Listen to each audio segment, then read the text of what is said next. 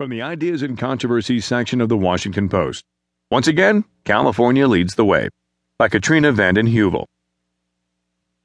At the Paris Climate Change Conference, the world's nations are pledging their first real steps toward addressing catastrophic climate change. Yet in this country, Republicans in Congress are already vowing to block President Obama's program, while their presidential candidates scorn scientists' alarm.